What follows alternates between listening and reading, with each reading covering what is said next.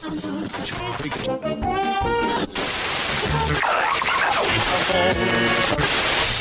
two one. Let's intercept the final bearing two two two.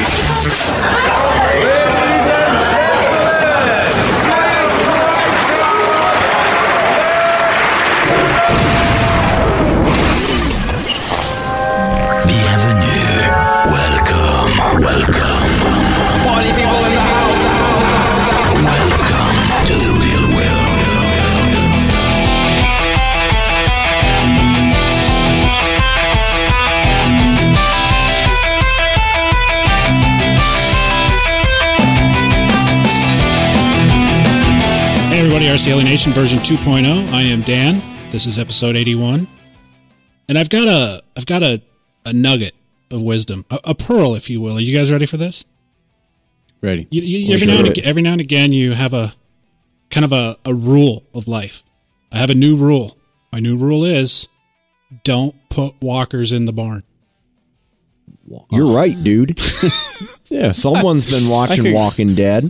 Dude, I thought that you were talking about old people in their walkers. Oh my gosh. And I was like, uh, right. okay, I could see him with a walker, but where'd the barn come from? Yeah, I'll go So with can it. we can we sort of draw some metaphor out of this? No, it's just a it's just a, a, a good rule to live by. I mean, you don't want to put the walkers in the barn.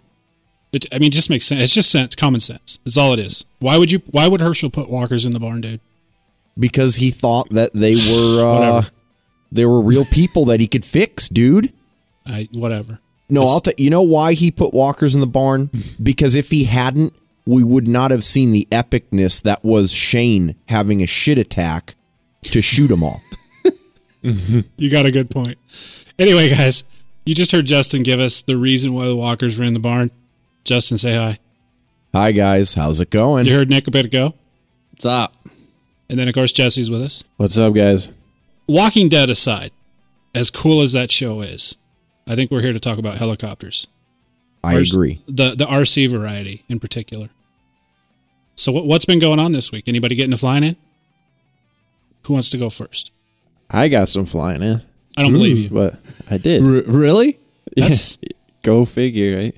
what what I mean.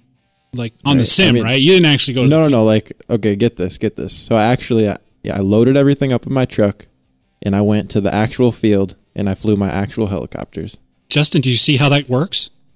I you know, I hear it. I hear it, but I'm I'm one of those people that have to learn by by seeing. That was a great lesson for Justin. That was. Yeah, I mean, those are just the steps that it takes to get there. Easier said than done. Easier said than done. So what, what Way happened while you were at the field this week, dude? Anything exciting? You didn't crash this week, did you? No, I didn't crash. Um, well, yeah, it was it was Tuesday. I didn't get out last weekend. The weather was just you know crap here all weekend, windy, raining. It, I mean, it kind of reminded me of where uh, Nick lives, you know, up there. So that's how it was here last weekend. So no no flying, but um, I got out Tuesday. Um, really nice day out. You know, mid to upper fifties, no wind. Got out there about ten thirty in the morning. Yeah, I got in about seven or eight flights on the seven HV and about ten flights on the warp. On Tuesday, Yeah, on Tuesday. don't See, you like go to in- school? no, see, Tuesday's yeah. his day off, dude. Yeah, Tuesday's my day off. Come on, I keep have, up, Justin. Oh, So this no is this classes is on so here's my schedule, Justin. Get to get this. This is my schedule. Class Monday, flying Tuesday, class Wednesday, flying Thursday, class Friday, fly Saturday, Sunday, and then do it all over again. Weather permitting, of course. Oh, come on. So- His whole seriously college education is based around stick is based on flying. yeah. He's only got a, he's only got a couple more years of that left. I know. I'm, it's killing me. I don't know, man. No. I, I don't think we went to the same sort of engineering school, dude, because if I was into helicopters back then, I would not be getting that much flight time in. Different different schools, man. Different uh, you know, at the community schools. college they don't expect as much of you. Yeah, community college. Poor Jesse. Yeah, see, he goes to the one that still gives you stars Man. and blue ribbons. yeah. The Yeah, stickers. you, you, got a your sti- you know you get smiley stickers. report on or smiley face on Yeah. his uh, on his midterm. Yeah, and we made keychains. And, and he gets extra credit if he brings back the report paint. card that his parents signed. man, this is this is bad. I mean, I can give you guys my my transcript is pretty. You know, it's, it's good. I'll show it well, to anyone. you know, you can't shine shit. yeah, you can. Oh, All right, we'll, we'll quit giving you a hard time. We're just giving you a hard time. No, I had to so- back off of Justin for a week. yeah, it's it's all good. It's all good. So, what else happened, dude? Anything new and exciting? I mean, you know, it's been Um, a been- week since I. T- I haven't hardly talked to any I of you guys this week. Yeah, you've been off the grid. It's been Um, I- a I've been- quiet week for you, yeah. I've been hitting the sim harder, you know, hit the sim again this week hard. Yeah. Um, it was kind of time to, I don't know, I was getting, I found myself just messing around on the sim, not being very productive. Yes. Um, and I kind of took, you know, a couple, actually probably like a week off. Um, just got really busy. And this week I, you know, sat back down, picked out four or five maneuvers again and started hitting it hard again, actually practicing. Started the down. process over because you know it's getting time. I mean, you- pretty soon I you're going to be out in the public, and you gotta, Yep. you know, you got to start throwing down. Exactly. So working on the inverted hover and, you know, so, Justin, did you get? Did you pick up there. a lesson there about the sim? How you need to? No comment. All right, that sounds good, man. Anything else happen, or should we move on? Do you want me to move on to somebody else? Give somebody Um, else a hard so time? there, there is one one other thing. oh, what's what? What's that? I, you know, I was talking about my my new heli last week. oh, that's I- right. you know, everything besides the heli. Let's not forget that. But everything else is sitting right here, just waiting for that heli to get here tomorrow. nice. so, and the heli that- is again. What was that? What kind of heli is it? An Align T-Rex 700. I just wanted to make you say it. yeah, but like we said, you know, it's Hold it's, on, fly what Jesse. you can so afford. the heli's going to get here tomorrow, right? yeah, And Justin- could you could you fill us in on your plan to complete that heli?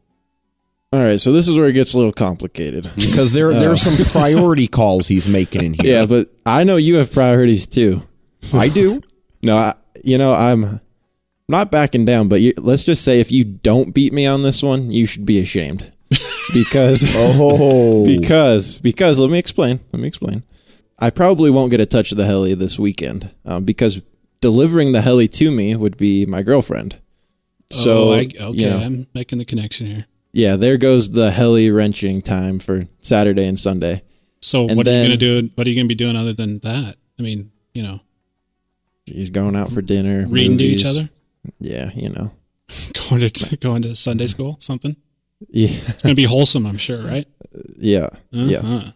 That okay. So, So, then- you're going to be preoccupied, is what you're telling us. Exactly. And then next weekend, I'm out of town. So I can't even get to fly. I can't get to it that weekend. So that brings me to the following weekend. Which pretty much puts us at the first of May, Yeah, that is. Uh, yeah, that's like right at the first of May. which only puts you two weeks away from Othello, Exactly. or two and a half weeks, or three So weeks, or something. that that's kind of my timeline. Like I said, unless I can get out there on a Tuesday or Thursday, but I'm I'm pretty packed right now, so well, that sounds good. it's good. not looking like it. I have faith in you getting it done before Justin does. I just Yeah, I mean, let you worst know case, I'm hovering it in my apartment. But let's not forget though.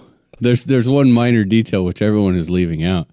That helicopter is not showing up in ready to fly format. oh true. no no no! And it's not even torn down. I did, Nick's It's in a box. It's a, Nick calls me yesterday. He's like, is he? Did he put it in that cool MKS box? so I mean, that box we love so that much. box better be in there. no, So no. he calls he calls me yesterday. He's like, so the the heli's ready to be picked up, but um, I kind of got you know tired, distracted, whatever, and I forgot to pull on my servos and motor out of it. you think you Oh, think you could do that and send it back? I've walked by that thing a dozen. I, I mean, countless times, sitting right there, and in my mind, apparently, it was ready to go. I had even taken the whole tail to work, you know, and took the boom mount and the torque tube and all that junk, and popped the bearings off the torque tube, and have all the tail parts in, in a box, and and uh, I was just like, okay, yeah, sweet, I'll just throw it in a box, everything will be good to go. And then I actually I forgot, I fell asleep, came home the next day uh, at like lunchtime. I was like, oh crap, I gotta throw that in there for him. I walk in there, I'm like, oh, all my stuff is still there. Genius. Genius, I tell you. Yes. So so what you're saying is I got a couple hours of work ahead of me. a couple extra hours. I didn't even wipe it down. Oh my gosh. It is filthy That's all dirty. right. So Justin, yeah. what have you been up to this week? I haven't been flying. That doesn't surprise me. Yep. don't don't worry about that. We're just moving on. It's already uh, it's already out there. It's been rainy and crappy, and Yeah. so I have been working on the nitro. Oh, And I'll tell you what, it's getting close, man.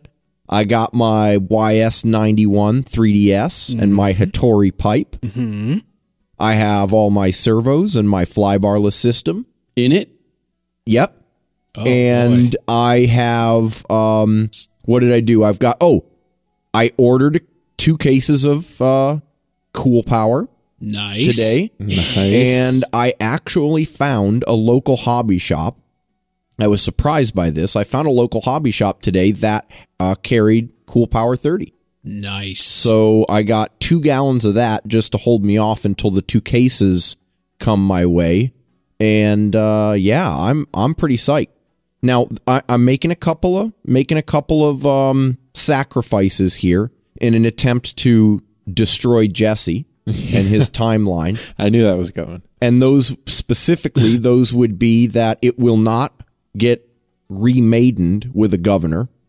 I'll, I'll rock it old school with some uh, uh, throttle curves. And wow. And- Wait are we ca- are we counting that? Are we counting that? We're counting we- it. If Is it goes in the air, it's if counting. it's in man. the air, dude, if it is suspended without me holding it up, it, It counts. counts. Absolutely. Wow. Just throw it up. It's already in pieces. I'll just chuck mine up.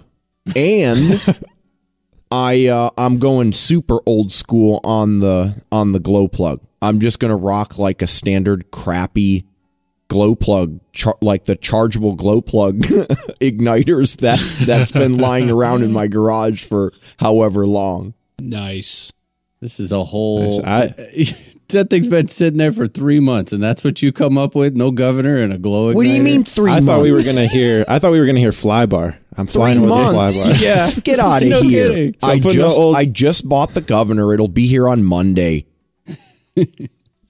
Oh, You know what? Poor you guys Justin. are just bitter because you actually realized just then that I have a pretty good chance of beating I, Jesse. you know what? You do, man. You I, do. I, You have a very good chance. I'm shocked. I, I got to admit. now, I, I, I would also like to point out to the listeners that I do have similar obligations. Um, I have a wife and I I have thought a you were gonna six say you have a month old son. yeah. And um, so, and, and, you know, I'm not making an excuse about that. does the wife know about the girlfriend? yeah. The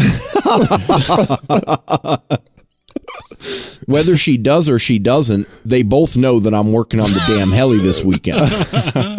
Oh, that is funny. See, So- if you were going to do it the right way, Jesse, you Yeah. would hang out with your girlfriend, you know, go to a movie, dinner, play some chess, whatever Dan was alluding to there.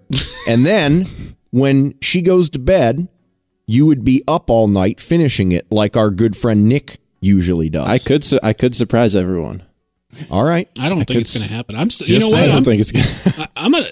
Justin's my new pony on this one. I'm gonna go with Justin. Uh, yeah. I'm gonna. I'm gonna make a switch midstream. Now let's okay. I, let's get some ground rules laid down here. If I hover it in my backyard because the weather's crappy and that's all I can get, does that count? I, If I, think- hang it from a string in my apartment, does that count? No, I'm talking about actually self-propelled. Yeah, that's fine. Yeah. I don't care. It's- we don't That care so if I it take a video of it hovering in my backyard, yes, you're Yeah. good with that. I'm good with that. Okay. and inverted.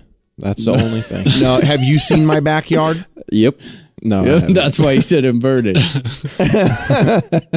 and make sure and sh- do the before and after pictures of that Right. too, Yeah. please. Exactly. no. Yeah. That that counts. We'll see. I'm, I'm pulling for you, Justin. I'm pulling for you. All right, man. all right. It's not often that I'll I'll side with you, but this time I'm gonna. I know. But now, if we had to make a prediction on who's going to get 20 flights on it first, Oh, that's definitely you, dude. You'll have 20 flights on it before I have like a gallon through it. Yeah. Speaking of that, I was looking at the size of the fuel tank on this thing. I that's not going to be fun to f- you know fill up with fuel flight after flight. You think? That's I, nothing I think. Oh, dude, have you Yeah. seen the size of the fuel tank on mine? on the nut No. whiplash. Oh, I have it. It, ca- yeah, I mean, it, it, it's it's like uh, it's like strapping a gas can to your heli. it puts a big gulp to shame. Oh, jeez. Alrighty. So that is that it, man? Is that all you got going on? Yeah, I think so. Yeah. How about you, Nick? What do you got going on this week? What what, what have you been up to? Daily squat and nothing. Yeah, you're back from from Vegas after a week, and you're still not up to nothing. No flying or nothing. No, we've had some just freaking horrendous weather. Yeah. Yeah, it's been really bad, and I've been. uh I charged him a buck fifty to use that uh, line out of the Rolodex. By the way, Royalties. yeah, yeah. No, I've been. I I was uh, waiting for some parts out of a machine shop to get finished. that one cost him seventy five cents. you're racking up a bill here, dude. Yeah, well, you know, um, but it's uh, it's together right now. So I'll, if it doesn't rain tomorrow, I'll be flying tomorrow. All right. But no, past that, uh, just been busy with other stuff, but not unfortunately, no nada. No, nada, dude. I don't know. Uh, this weather has been. We we really got a tease here. I mean, it was really nice a week and a half ago, 60, 65 degrees, sunny. And then this, I guess, actual spring weather hits us. And um, today I got to fly, and Monday I got to fly, but it was just miserably windy and rainy all week. But I got to go fly at the new field, at the new. I mentioned. Remember, I mentioned last week that I got a new place to fly. Oh yeah. Oh yeah, And, and you uh, posted a picture I- too, didn't you, Did you guys see that sky? dude? Yeah. They don't call it the big sky state for nothing, my friends. It was just amazing day. I mean, actually, it was actually quite quite cold. I mean, it looked nice in that picture, but it was still it was still fairly cold, but it was still nice. ni- You know, nice in comparison to the relative days around that particular day. But uh, it was actually kind of cool because you know we're right off of one of the main roads in in town, and no one really came in to talk to us, but several people just stopped, pulled off to the side of the road, and watched us fly. And my number one goal to having it in town like that is to get interest. And they're all supportive. Uh, the, the fairgrounds people are just amazing. They're like, oh, do whatever you want. So we're going to start flying there quite a bit. So you were getting like a crowd. Well, I, I don't want to say a crowd, but you know, two, three people would stop, and the and the people that lived uh, down the way would co- they were coming down and walking down the the road and kind of standing at the fence and watching, looky loose. looky loose. And I figure, you know, eventually you're going to have somebody that's going to try to figure out how to get back there. And the problem is that particular area, there's a gate right there, but it's locked. And to get to where we are, you actually have to go way in the back of the fairgrounds and kind of wiggle your way up through the buildings and get to where we were, where we are. But once you're there, you're invisible. You're right there in front of everybody that's driving by. So people are going to have a hard time figuring out how to get back to us. I'm going to see if I can talk them into giving giving me a key to that gate Ooh. for when I'm flying. Hmm. I can just open the gate, Nice. get some access. I don't know if you guys know this, but I'm I fly pretty hard. I, I smack a helicopter down every now and again. Yeah, I strip the main gear in flight. Yeah. Just saying. Yep. Just say- Pitch pumping One the guy shit out of goes- that thing. One Yeah, guy goes, huh? and the other two laugh. No, I was I don't know, man. I uh, it, it just uh, typical. It, a lot of flights on that. It's just I I don't know what the hell that. What is it? Point seven? We were saying, Nick. Yeah, mod modules. point seven. Oh, I see. Yeah. So yeah, it was. uh It just I don't know how many flights. Ex- apparently, they're not expected to make it through like 476 gallons. I guess not. I don't understand. How many that. gallons did you put on it yesterday? Uh, you mean today, Friday? Today. Yep. Sorry. Um, I went through a just under two gallons today. So I you, did a lot. yeah, you were putting on a show for everyone that walked up. Well, they, I was at the, actually today. I wasn't at the fairgrounds. I was at at okay. the because the old- you know it's, it was a nice day and the old guys called me. Oh, come on down. And so my plan is to fly at both places. Uh, more often than not, I'll fly at the fairgrounds. Uh, but when and the old and how far away is that from you? Five miles, four and a half miles. wow. The fairgrounds is. Fairgrounds, and the other field's only seven miles. How many spectators did you get? Um, at the fairgrounds the other day, Yeah. I you know throughout the whole day, 15, 20. stopped. No one came in to talk to us. They all stopped out on the street and pulled off the street. And, uh, Fascinating. yeah, It's pretty good. You know what that suggests? that there's interest. There are, in fact, greater than three people that live in Montana. I knew this. Well, they could have just been driving different cars. Or they could have been different visiting. the. That's yeah. That's you're right. you're Driving right. through. I mean, you guys drove. You, I mean, you guys all drove through. You didn't check their license plate, so I I, didn't look- guess we can't say for sure. I didn't look for IDs. Which, for the record, I drove through as fast as possible. And it still took you 16 hours or whatever it was. no kidding. Swear to God, man, you guys are gonna be so jealous of me when the the Walking Dead thing happens, and I'm out here in Montana, and you guys are over there in Seattle. Do you have a barn though on your property? Because if we do make it there, we may only make it as zombies, and you might have to stick us in the barn. No, there will be no barnage for you guys. I don't keep. Didn't you get? Didn't you hear what I said at the beginning of the show? That's a life I did. lesson. No, no walkers in the barn. So I'm gonna have to kill you. I'm sorry. All right. So that's all. Uh, that's all I've been up to, guys. Just uh, trying to get through this spring weather. Looking forward to the upcoming fly season. Cannot wait to get some fun flies. Enjoying the greatness that is the nitro. It's flowing through my veins, brothers. I love the nitro. And they love you. I, I'm starting to feel it right along with you, and I haven't even flown mine, dude. We need to do. We need to revitalize the nitro ness. Uh, something. I'm game. How do we do that? How do we? How do we? How do we make people want to fly nitro?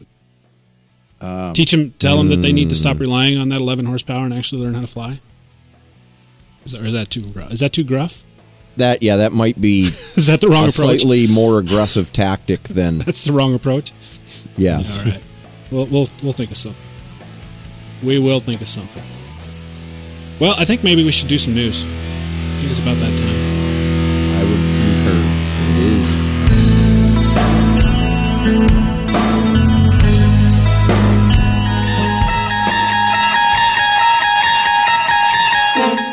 Somewhere on the other side of town lies a helicopter, broken, bent, and clinging to life. How it got there is a mystery. Was it a lockout or just dumb thumbs? One thing we do know, though, is the only chance it has for the right parts to bring it back to life helipros.com.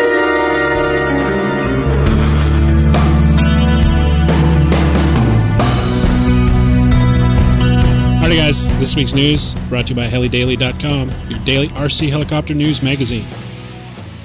So, Nick, give me the news, dude. All right, we've got um so we've we've all well not all of us, but me and you we we've flown the Helimax, the CP100.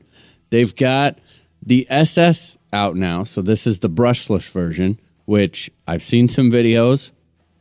Yes. yes. Good. You can actually get some flights on it. Parts aren't wearing out. I mean, this is this is it. And they took it one level further. And this is cool because uh, they actually beat Horizon to something. Oh, I know. It's like, wh- what? This this can't be. It is true. They are. They have an Axe 100 SSL version. The L standing for lighted. So Standing there's for L- what? Lighted. So the Oh. LEDs, they've got LEDs in the blade. It's a freaking. it is a knife fly machine. oh my gosh, Yeah, how cool is that? that is kind of cool. Dude, I, I mean, summer night sitting out in the front yard, that would be a hoot. Hmm. That yeah. Yeah, I, and I, I just think it's awesome because I even caught a post of uh, our dude man Larry. he dropped a big bomb on the on the Horizon Facebook. He was like, "So I saw that your competitor is coming out with a lighted version first. Nice. I love Larry for that. Any plans? but uh, yeah, it's pretty cool. So I've got a little. it- It's kind of like a little walkthrough video here, teaser of uh, of everything that they've got going on with this one. Uh, I- I mean, I think it's awesome, and, and the brushless thing is just.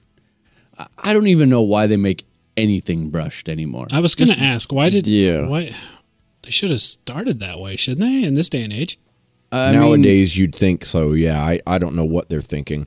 I feel like it's turning now. yeah. you know but there's there's the car community still hanging on to it like it's precious for some reason but that's beside the point uh, so mks has um, they've announced a new mini cyclic servo high voltage this is crazy uh, the mks ds 9767 hv uh, 6.3 to 8.4 volts Dude, this thing is going to be awesome. it's going to be insane. They have not published any specs on it Hmm. yet, but you know, th- this is like the. Uh, so let me ask you: When would you run this at eight point four volts? I guess you'd have to have like an eight four volt BEC. Yeah. This is this is targeting the this is The Goblin. basically the Goblin 500 servo. Yeah, Yeah. That's that's what they're working on. Or, yeah, or that's- doing or it for. hey, the ga- the new Gaui X yeah, four two. the new Or Gaui, absolutely. E5, the Synergy. Uh, you know, No. people have been bugging MKS. The, as you guys all know, the the DS95 series, Jesse knows them well. Uh, for the 450s, Yep. are just. I mean, they are top Can't of the beat 'em. line for that size. You cannot beat them. They're best of the best. And a lot of people have been bugging MKS to do the same thing, but for a 500 sized heli. And so, you know, they've been spending some time doing the development, and now we're going to start to see them. Do we think that uh, these, uh, in the same context that the 450 servos do, do we think that these will add up and outvalue the rest of the helicopter? Uh, I got him on that one. You didn't see that one coming. yeah. Uh, yeah, um, I'm I'm going over my show notes right now. Hang on. yeah. Uh, Uh, let's see. Justin reaction is supposed to be. Um, yeah, I mean they they will they will probably be more expensive than your typical DS five ten M. yeah, that is true. That is true. But you know But what? It's it's gonna go on your Goblin five hundred, dude. Which We've more all experienced them your- now, and, and there's no question. I've not. well, okay. I, I don't know what they're all about. That is That's true. okay. Well, well, well, step it up. But here's the deal. Here's the deal. You guys have, have completely bypassed the most important feature of these MKS servos. And All right, that let's is, hear it. do these new servos come in that spectacular packaging? Is it another opportunity to buy a badass box? Is it? Dude, I don't know. I if it it, They'll- could be they'll your have to next do a field promotion box, kit. guys. That could No, almost that, yeah, justify that that, that was new the heli. promotion kit, but they still do come in nice plastic cases. I could almost justify buying and building a new heli. just for the box. Right? just for the. hey, you know what though? This is an Speaking addiction. Of that, yeah. Here, here's the sidetrack. Uh, no, best box award by far, and this is out of everything that I've purchased. Scorpion ESCs. Yep. I have the Yep. wooden box with the scorpion. Oh, oh, yeah. Back I when have they that did too. the wooden boxes, I've still got like three or four of them. Yep, Yeah. I have one. It's nice enough that I would actually put like a relative's ashes in it. It's that nice. Seriously. I have some dog ashes sitting on my kitchen table. With, That- that works. Oh, that's right, Buddy's still it's not sitting. next to the pepper shaker, is it? Buddy is still sitting. You guys remember Buddy? He's still Yeah. sitting. He's still Yes. sitting over in my kitchen. Oh, whoa. I just, did I just put a dark cloud over it? Yeah. Yeah, wow. Okay. Awkward. Uh, so what other news you got, Nick? Uh, yeah. So anyway, moving right quickly right along. Um, Align has a new update out now for the 3GX and for the APS uh, 3.1. I do believe it is. Uh, yeah, you know, if you if you've got one, go do it. And uh, yeah, we don't you know, no, I'm just giving you a hard time. So they did, uh, they improved the takeoff and landing stability. Apparently that was a problem. yeah. What What is that about? I don't know. I wouldn't tell anyone though if I did. Um, let's see. Uh, they did update, did some tail updates um, for better dampening on the tail, uh, just to give it a more direct feeling. Uh, some cyclic updates. I mean, they've they've definitely been since Jamie's got aboard. They've they've been putting a fair amount of effort into that. Get you know, just getting it, increasing the standard at which it flies at. Yep. For you NX4 owners, God, dude, this is just this is horrible. This is so hard for me to say. You can now fly the NX4 on real flight. Hmm. Don't mind if I do. Yeah. Thank you. Okay, so I'm going to give a an official Phoenix. I know you're listening. It's not going to work, dude. Hear me. Hear me. Okay? Focus. what the hell? They're- dude, I'm trying to stay loyal. We're getting our asses handed to You're making it really hard. Yeah. I mean, seriously. Yeah, thanks for letting me fly that goblin that 5,000 gazillion people are freaking flying on Phoenix. Going online with Phoenix, it's like a goblin fest. Huh. Not that that's a bad thing, but it's just, yeah, I don't know. They need to ramp it up. So good for, I mean, uh, this is awesome for real flight. They're, they're doing what, uh, you know, Phoenix used to do back in the day. Yeah, well, And this is knife edge software, by the way.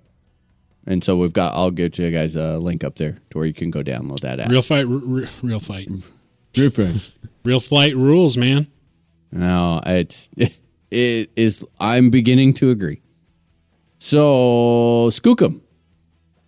Finally, the long awaited SK720 Black Edition is now on pre order. Uh, they're Nice. four forty nine ninety nine. All capable to plug that GPS module right into it. Uh, waypoint. Uh, you know, it'll it'll have the bailout just so everyone knows it has a bailout even without it. But the GPS takes is like hard deck capable. Yeah. All the goodies with the GPS. But finally, you know, a lot of the guys that have already bought the GPS were flying it on the old 720, which just never handled vibes really well. But this one is the same case style as like the SK540, which couldn't care less about vibration. And uh, yeah, so definitely. Nick, Check do you know on this one? Um, I know it, it says in the in the features list upgraded accelerometers, so that's you know for the bailout and self leveling and whatnot.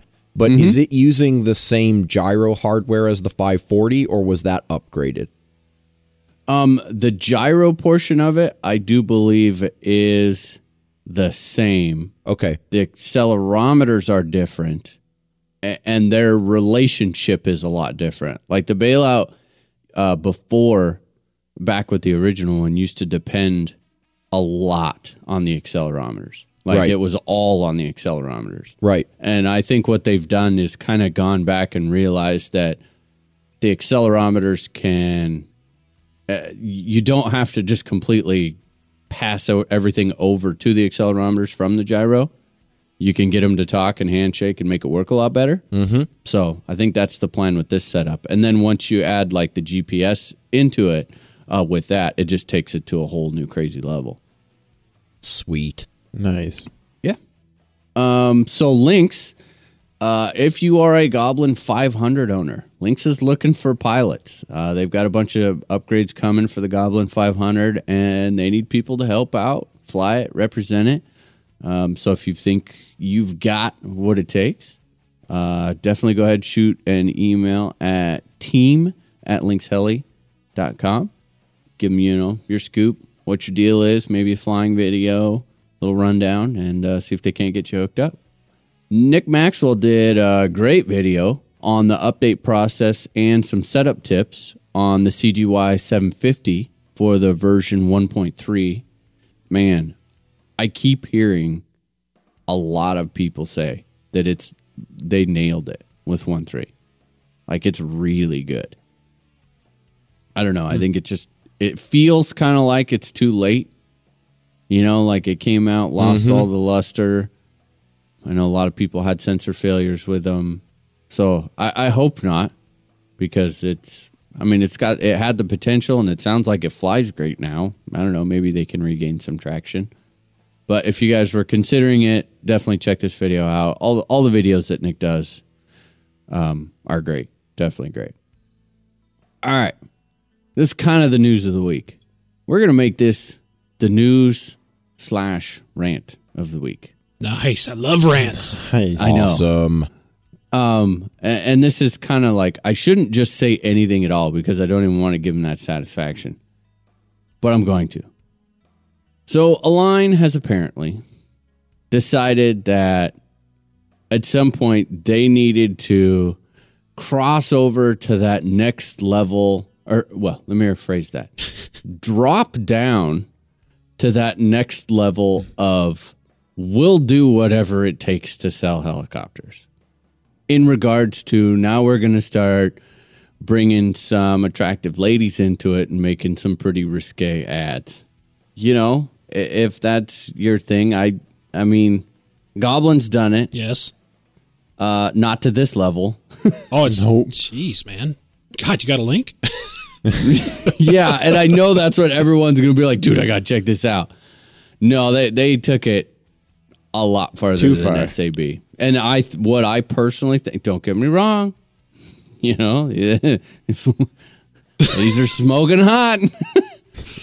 but it's just like, really? I mean, they they have now gone there. Once again, you can say, dude, you guys you really went there? You- Don't you sell enough helicopters? I I mean, they're. I, I'm just waiting for Mr. Align to be, you know, to drive by him out on the side of the street with a sign up that, you know, be like, uh, Please I do, please do it in shouldn't the say that. accent. No, please do it in no, the accent. no, please, I'm begging you. no, I'm not. I'm not going to do it. And what I was going to say is not very appropriate either. Come on. What I'm getting at is their their level of desperation is getting pretty bad, and it seems like they're willing to do whatever it takes to just sell one more kit. Dude, I want to welcome I you to actually, my I bandwagon. think it's kind of funny, dude. I, I think it's mean- pathetic. I- I mean, it's it's so pathetic. It's just dude. their Avant desperation. I, look, I want to welcome you to my bandwagon, Nick. And if you and if the listeners that have been listening for a long time, you guys will remember this was long before Nick and Justin and Jesse were around. We had a long discussion on a couple shows about the Avant girls. And I just I actually got quite a bit of mail about this because I was I kind of went on and on about really? I mean, is that what it takes? Is your product so I guess un I mean you have to shroud it with half half naked women to make me want to buy it. See, here's No, the thing, though. I'm not sure they're doing it because they think it's going to increase their sales. Why the hell else would you do it? I think they're doing it because they can. I think it's just a marketing tactic. Well, That's it. exactly, because why do you do marketing It's- tactics? No, but but come on, man. We're talking about Align here. Well, okay. I also think it's a difference in cultures, to be completely honest. Oh, don't no way! Throw that card out. They're getting desperate. Uh, oh, dude. Okay, now you're gonna give me started. Go. N- no, no. Ding I'm ding not- ding in this I, corner. I refuse to do it. Come on. No, no. They're. I mean, they are one step away from walking out on the side of the street with a sign that says, "I will suck junk if you buy a helicopter. there. We love you long time. Yeah. Exactly. Next marketing idea, Jeff. Yeah.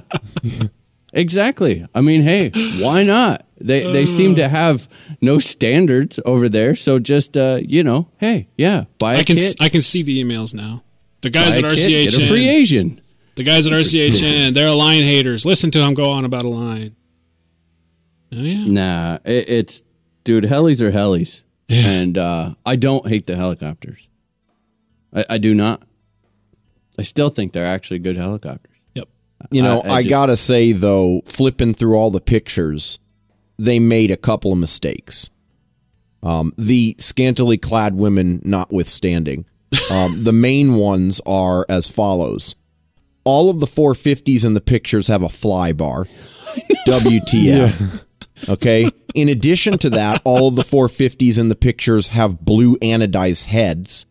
Uh, hello, 2005 called. Well, you know what want they your were anodized thinking. aluminum back. and in addition to that, they've got this chick like, okay, I got to find this picture now. Here we go. This chick is like sitting down on the ground, 700E in front of her, and she's got the radio out in front of her like she's flying it in the living room. The damn thing's just sitting there.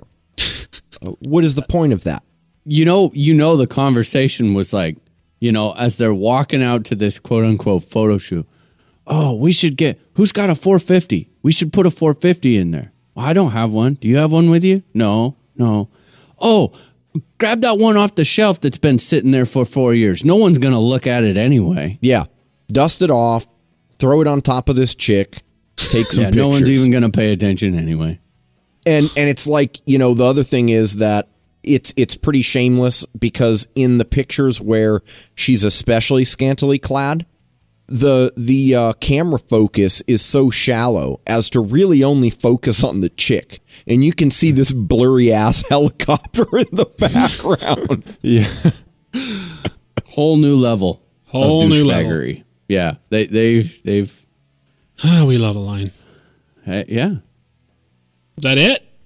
Yeah, yeah. I got nothing after that. I mean, I just, I don't. It, it's, Just took it all out of you. it, it did. It, it was. yeah. Does anybody else have any news?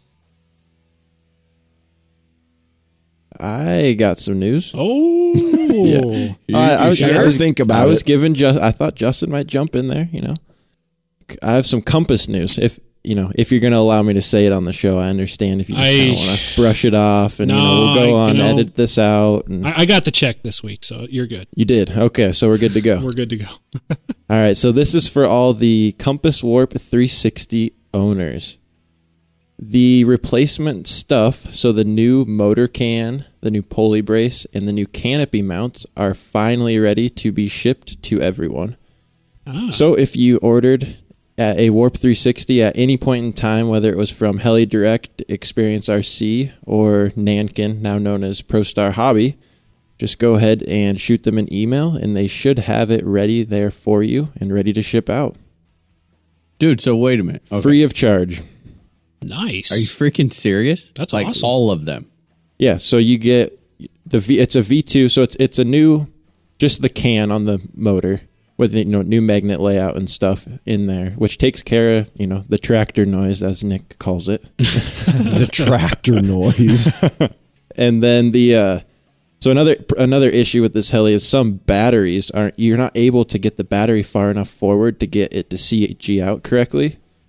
So they're now including this new canopy mount so that it allows you that's about a centimeter forward. Um, so now it gives you plenty of room. You can run a whole variety of packs, and your heli will CG out just fine. Sweet. So I'm impressed. That is really awesome. That's good So customer ev- service. so yeah. yeah, e- every single warp owner will get that. And So- okay, you slipped another one in there that was news to me. Pro Star Hobby? Yeah, what's up with that? Yeah, it's a same same exact people, same comp, you know, same exact thing, just just new name, just uh, Really? new name, new logo, just uh, spiced it up a little bit. That seems, So- people seem to be doing that lately. We should do that to RCHN.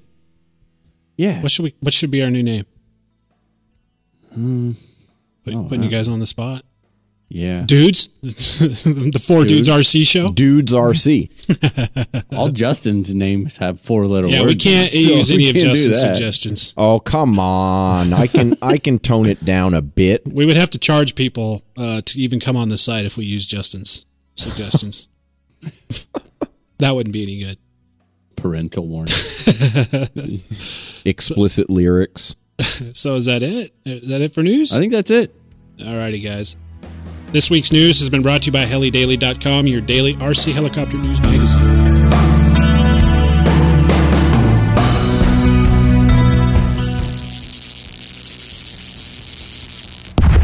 Shit, guys. I think I need to get a new charger.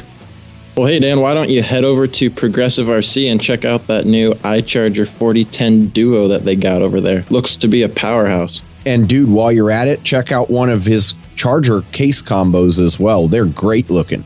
I know, man. Those things look sweet. I think I'm going to do that right now. www.progressiverc.com. Check them out for your charging needs.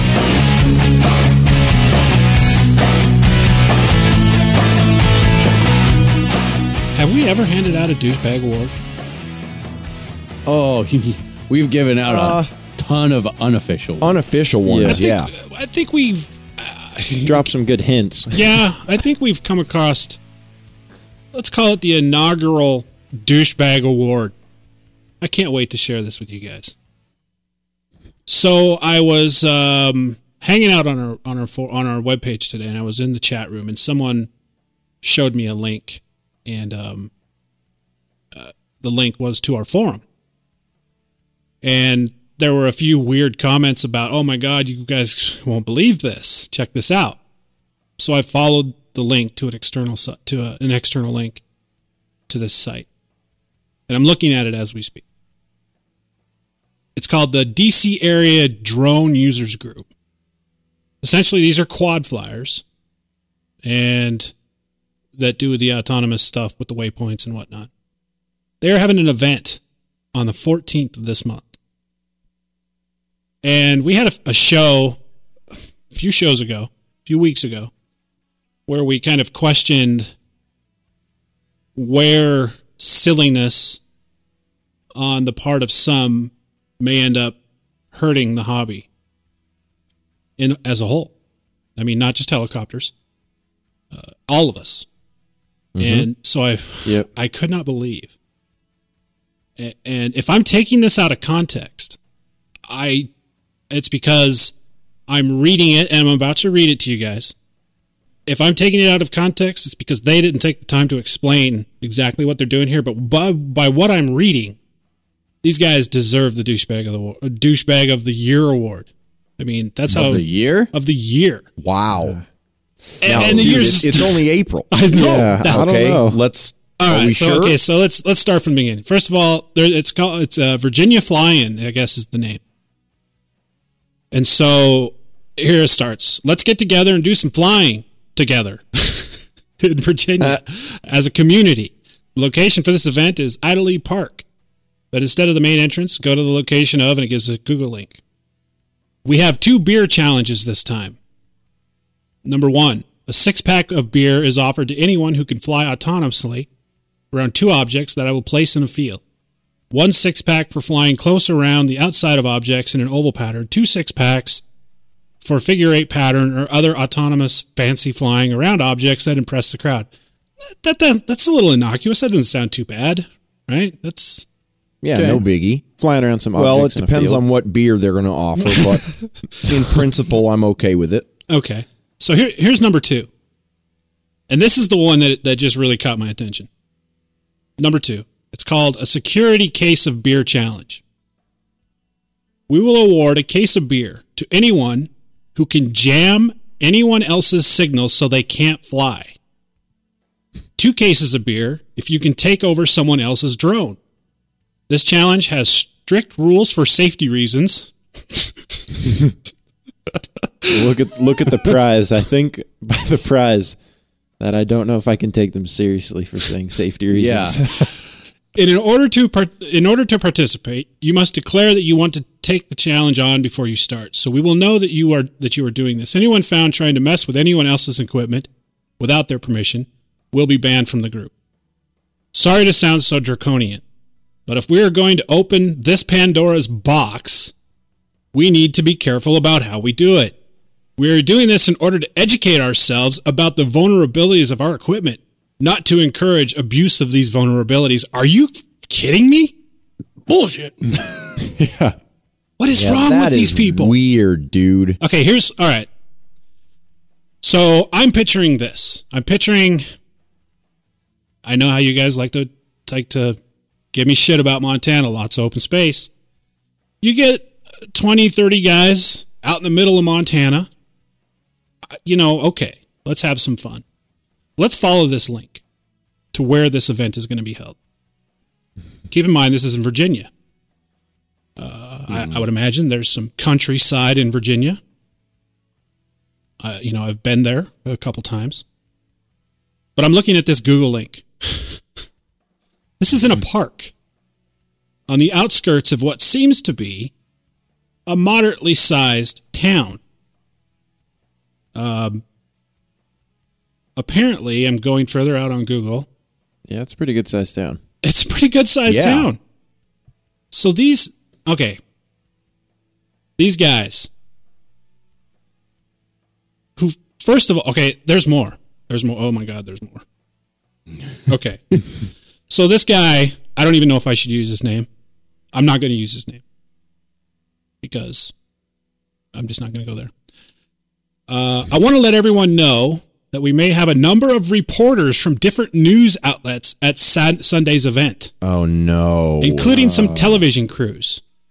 If you're uncomfortable being filmed or don't want to talk to any of these journalists, please let me know at the beginning of the fly in. And he goes on to say, This is a great opportunity for us to get the word out about all of, of the positive things we represent as a community. But I will strive to balance this with ensuring that the focus of the event is on all of us getting to, together to enjoy some flying. Thanks, and I look forward to seeing you this weekend. So, on top of this silliness, they have invited local media out to to witness. And so, So so dude, like here here's here's my question, right? I mean, what you just read, right? It it sounds very sincere. It sounds like these guys are serious and maybe they aren't, you know, trying to do this for other reasons. But even if that's the case, they've got to be really freaking dense to not realize what the implications of this getting out in the media are. yeah, I mean, first of all, dude, they are using the word drone.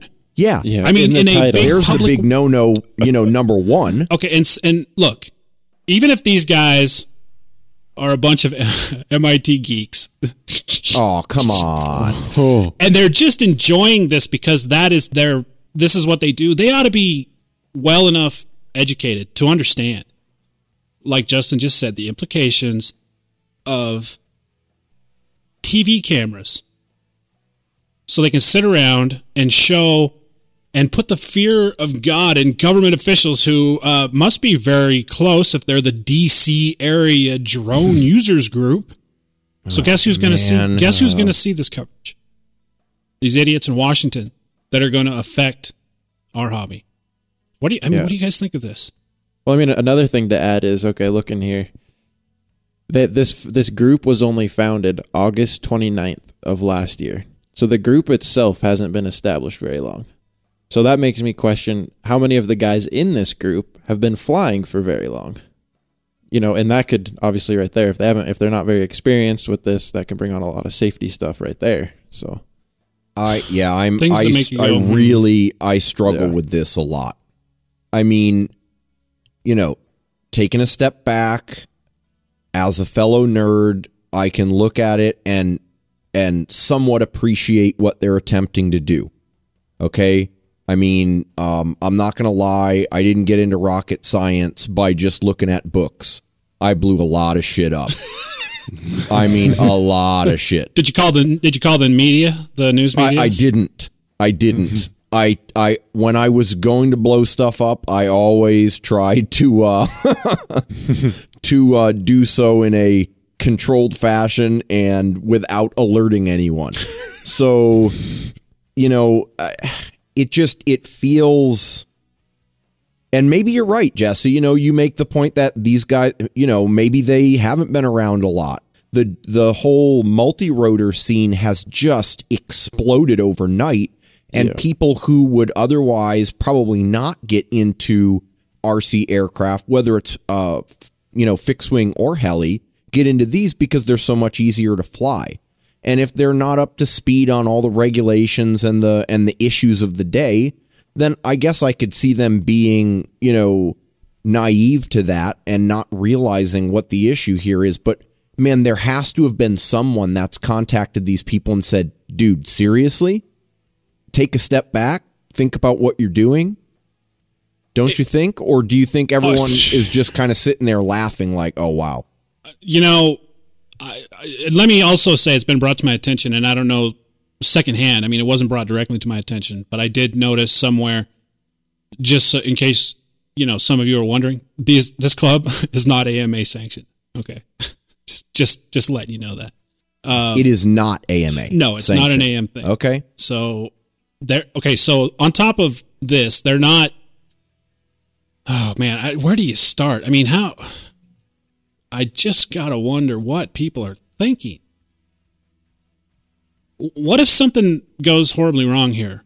And, and I was actually reading through their discussions, and I noticed that they spend there's quite a few topics on the negative press aspect of what they do. So it seems to me that they they are aware that there are some implications in what they're doing. Mm-hmm. And I, I honestly can't help but wonder if they they feel like they're sincere in their attempt to bring a positive light to what they're doing. But if you're going to try to do that, why would you create an event, a challenge, where you're going to essentially jam somebody else's equipment while it's flying or try to take over somebody else's equipment? What what is that what is that going to do for us? I mean, what is that going to do for this for, or anyone. The only thing I could think of, okay, just playing devil's advocate here, the only thing I could think of is to determine, you know, uh, there there's not a lot of detail here. So There's not. you know, for the record, I'm speculating very strongly. But if it were me and this is what I was trying to do, then the way I would try to approach it is we realize that the public and the government have certain perceptions about what these drones, as people call them, or multi rotors vehicles can do uh, for people's privacy, safety, etc. And we also realize the danger that they represent to people who would want to do something bad, like terrorist acts, whether domestic or international. So let's learn about what we need to do to the designs to make them robust to interference so that someone can't take over. You know, say, Dan, you're flying your multi rotor around and someone steals your control and runs it into someone's, you know, house or some person. So that doesn't happen. But again, that's a big stretch. I'm really going out on a limb and, here. and shouldn't you do that in a more controlled environment, like say a group of students that are studying this and yeah, trying and not in, you know in the safety, And- and- relative safety of Montana, for example. and and not you know not with the ultimate goal of winning a case of beer. yeah. You know I'm what I mean? speechless. I'm speechless. Oh yeah, so let yeah, let's take the two biggest concerns about the hobby. Uh drones, autonomy and stealing control and then throw in alcohol. as a prize. Yeah. I just I just let's get these guys on the show. Dan, I don't think we're going to be able to stop it. The event is this Sunday. I, I know we're not going to be able to stop it, but I think it'd be fun to get them on the show and talk to them about it. Maybe get their side of it. Uh, I, I, still, st- I'm, Yeah. I'm still speechless. I, I don't. I feel like I've used up all my obscenities earlier on. I just I would be curious. I would be curious. I want I want our listeners to chime in on this. I, I would love and if you happen to know these people or you happen to be one of these people, by all means, contact us. Educate us. Help us understand why you think it's okay to do what you're doing here. And as far as our listeners go, send us the emails. Let us know what you think.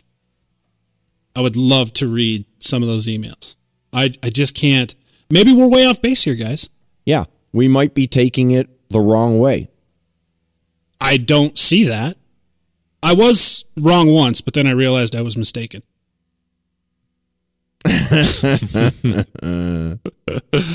Still speechless. Still, spe- Nick is speechless.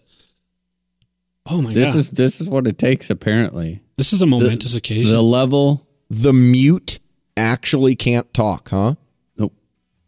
No, I, I can't. It's no, it, it's so just, I mean, jaw dropping to think that, you know, with the amount of effort, I, I mean, okay, maybe this is a little bit like, maybe this is a little bit uh, greedy or selfish of me. Um, and I'm perfectly okay with that for the for the record. but I mean, the amount of effort that I have put into this hobby, and that I, I mean, I see so many other people put into this hobby to keep it alive, to keep it, you know, to make sure that uh, my four year old son will be able to do this when he's my age and Yeah. enjoy it and enjoy it to the level that I do. To think that, you know, a group of just absolute morons. It, it does not matter what your intentions are if you're a freaking retard and, and do this kind of stuff. I mean, it, it's just, it is. It's jaw dropping to think that all of it's just, it's so sad, you know, that uh, to see all the people put the effort in, in AMA, um, you know, fighting so hard during these really, you know, cruddy times that, that we're struggling with the government and FAA and all this kind of stuff. You know, going to bat, it's like we're already, we feel like, I feel like we're already slowly being chipped away at. Mm-hmm. I know, agree by with the government, and it's just a little piece at a time and a little piece at a time. And, and these guys who are supposedly, you know, supposed to be us. This is supposed to be our side of the hobby. Is just walking right up to the news media of all people. I mean, the greasiest, slimiest bunch of individuals And next of to all lawyers. cities. Yeah, and of all cities. I- I mean, and then being like, "Oh, hey, you know, here you go." I can't even hardly put it in words.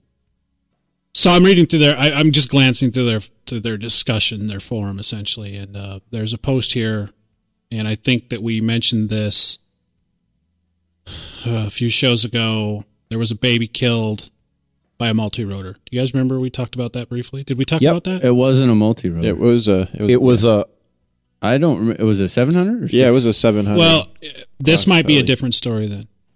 Oh no, it's not. Baby killed by remote control helicopter. Yeah.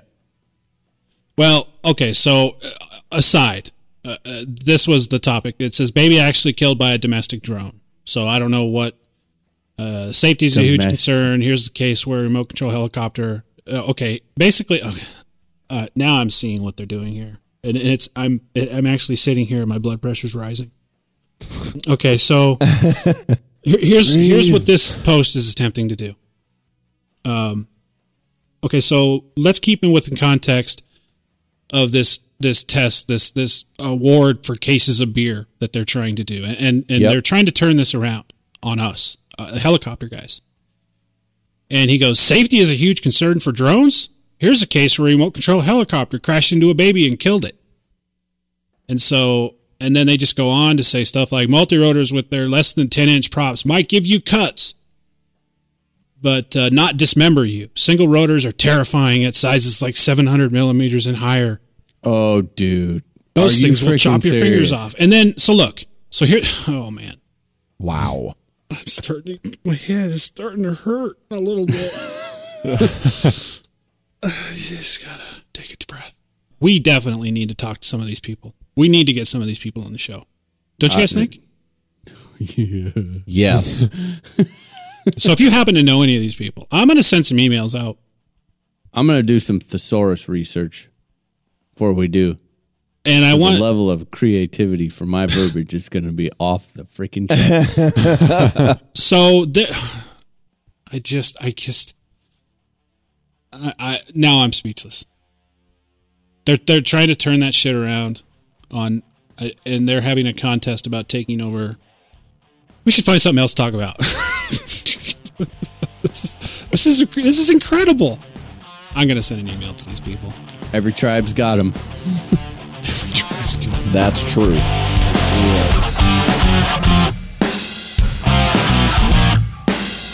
And you know what, Nick? If I puff one more set of lipos, I think I'm going to go insane. Dude, well, you're telling me that you're not running Gens Ace packs? Ever since I started running them, man, I'm getting over 200 cycles on these sets of packs. If you're still puffing them, you need to get up to speed. I think I'm going to go check those out and get myself a set right now. So there it is, guys. If you want a reliable set of packs at a fair price, Gens Ace batteries. You can find them at hobbyparts.com.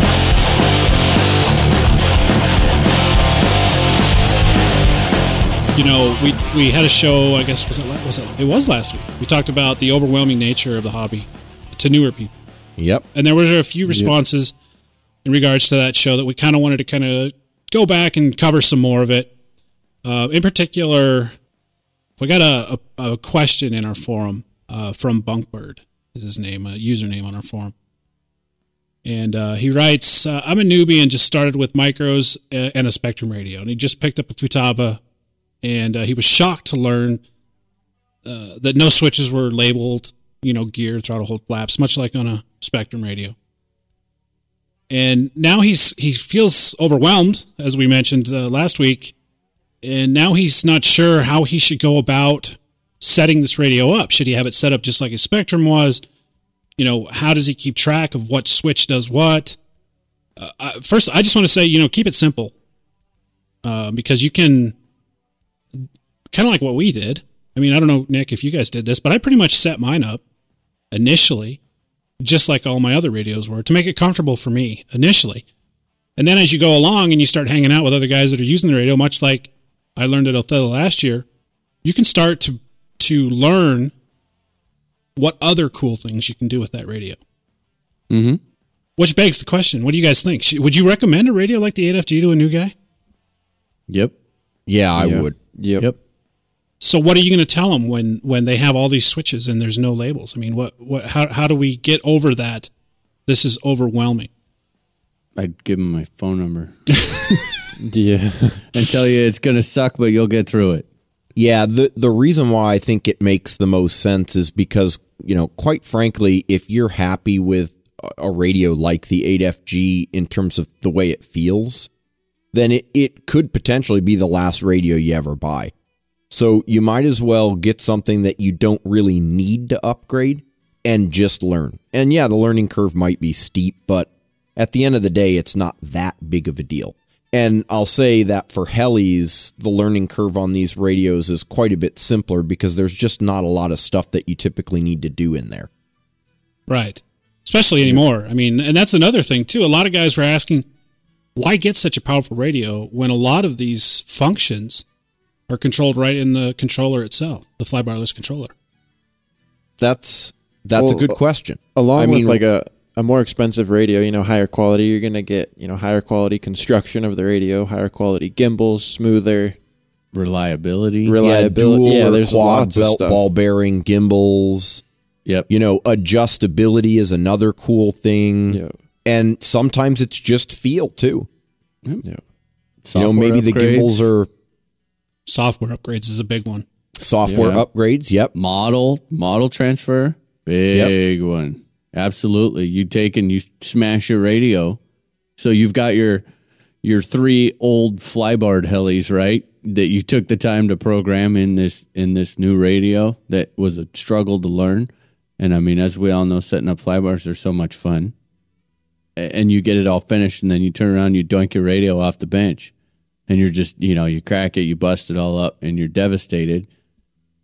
And the worst part for me is not actually buying the radio. It would be the thought of, oh my god, I have to redo all this. Yes. Well, Yeah, no joke, you know, man. the better radios, you just pop that SD card out of the bottom, pop it in the new radio, and you're done. Bind everything up, you're good to go. Yep. So what do you guys think though? I mean, let's let's talk about I mean, we all fly Futabas. We're all we're all doing the 8FGs now. Mm-hmm. What what's the number one thing that you like about that radio? That I don't feel like I'm going to have to buy a different radio. that, that that that's it. I mean that that is it. Is that I know that that radio can do anything that I want. Yep. If all of a sudden I turn around two weeks from now and decide that I'm gonna, uh, you know, not to bring it up, but if I if I'm gonna build a a freaking octocopter and want to hang my Sony camera underneath it to go film Jesse when he's flying, Or try to win a case of beer. Yeah, yeah, Yeah, by jamming someone's signal. Yes. um, I know that I can do that with that radio and have you can every- assign a a signal jamming switch. if you wanted to. I mean, the exclusive Yeah. function. it's like it's like they've got you know they're they they just stole and i mean there's lots of radios that you know obviously have that number of switches but the programmability at that cost level is the key Yeah. you know Yeah. usually the way that it used to be was okay you paid more for a nicer radio but a, lo- a lot of people flew way more expensive radios that they needed to just because they particularly liked their throttle hold switch in a different spot Yes. that all the other radios wouldn't let you change Yes. You know and, and that is key. You know everyone sets up their radio differently and it gives you that for me it gives you that option to change it uh, on a whim. And you know the only really cost for that is just a, a, a little bit more of a troublesome learning curve. But you'll get over it. I mean But no once question. you do get over it, dude, what I like most about the radio is how just incredibly powerful it is. Once you figure it out, you know, you you get used to it, not only can you navigate through things quickly and easily, but you can pretty much do whatever you can think up. Yeah, and that you know this hobby in general is so. I I mean, it's uh, it's crazy. You know how how quickly it changes, and how as a as an individual, how your taste can change. And I mean, it was it was actually kind of weird. Uh, you know, everybody's gonna gasp at this, even thinking about this. But uh, you know, we were down. I was down at the um, like the marina the other day going for a walk and down over this cliff and I thought, you know what? I think it'd be a kick in the pants. I mean, how relaxing after all of this, the product testing and you know, flying 3D and all of this. I think it'd be kind of cool to just chuck a uh, like a sailplane off the side, right? Right. Well, if you're sitting there, you know, rocking your low end radio, that's gonna suck Yep. because uh, all of you know like the 8fg and, and you know all the higher end spektrum radios they've got plug and play sailplane programming and I- i'm just using that as an example but the point is it, it gives you the ability to just not have to worry about it anymore you just really don't have to worry and with all the other options out there i mean for god's sakes at, at least keep the thing that you're going to use with every heli you have and everything you fly the same Yeah, there's enough other things out there to pick from. yeah yeah exactly Well, my favorite thing is, you know, like like Justin and Nick, I you know, I like all that stuff, but I'm going to take a much simpler approach to this. I like the fact that when I start flying, my timer starts itself. Because the amount of money and batteries that has saved me has probably paid for the radio by now. That's a really good point, dude. Yeah. Because with my DX7, and I would always forget to start my timer, and it's like, you know, how long have I been flying? I look down, it's still sitting at five minutes. Crap, I gotta land. I thought I heard the head speed drop. yeah yeah absolutely and it's i mean you know even if you go over like dollars wise you get over into dx8 right so you're they're cheaper aren't they or are they somewhat close I think they're relatively close. I know that the 8FG actually has dropped in price a little bit since the uh, 14SG came out. yeah i mean i would say that's think- the com- the closest comparing one yeah. Yeah. Um, you know, I've had two DX8s, and, and so I know how it goes. It's that we fall. It's really easy to get into into that whole thing where you know, oh, this radio is just, you know, it's just so much easier. I don't have to think to learn it. Yeah. So I'll I'll just go back to it. But I've had you know, one DX8 fail, and then all of that was like, no, no, why? Why am I compromising here? And, and you know, oh yeah, it'd be cool if I could put a switch over here for that. Oh, wait, yeah, that's right. I can't make that go over there. Hmm, Yeah. bummer. And, and that's And- all you're left with. And the, I mean, the switch, you know, at first I remember when I was making the switch, it, it does come down to I mean you got to sell all your receivers. One I mean once your spektrum you really kind of get sucked in and it's Yeah. it's kind of the natural progression, you know, to keep climbing their ladder of radios. Just mm-hmm. because you don't have to switch receivers, you don't have, you know, it's very easy to switch transmitters. At least from my experience, it really was not that bad with the whole with the S bus technology. You know, the the receiver prices have dropped, uh, you know, that makes it considerably cheaper to buy Futaba receivers because you're not having to buy the full 8 channel receivers. So, you know, Yeah. the, the pricing isn't, you know, quite as high and it yeah, it just it doesn't make the transition nearly as bad. So Jesse, when you switched, um, Yep. you were you were DX7, right? You just said Yeah, which I'd had for quite a while. when you first started messing with your Futaba, did you find that it was overly complicated? Um, I don't know, Nick. What kind of questions did I ask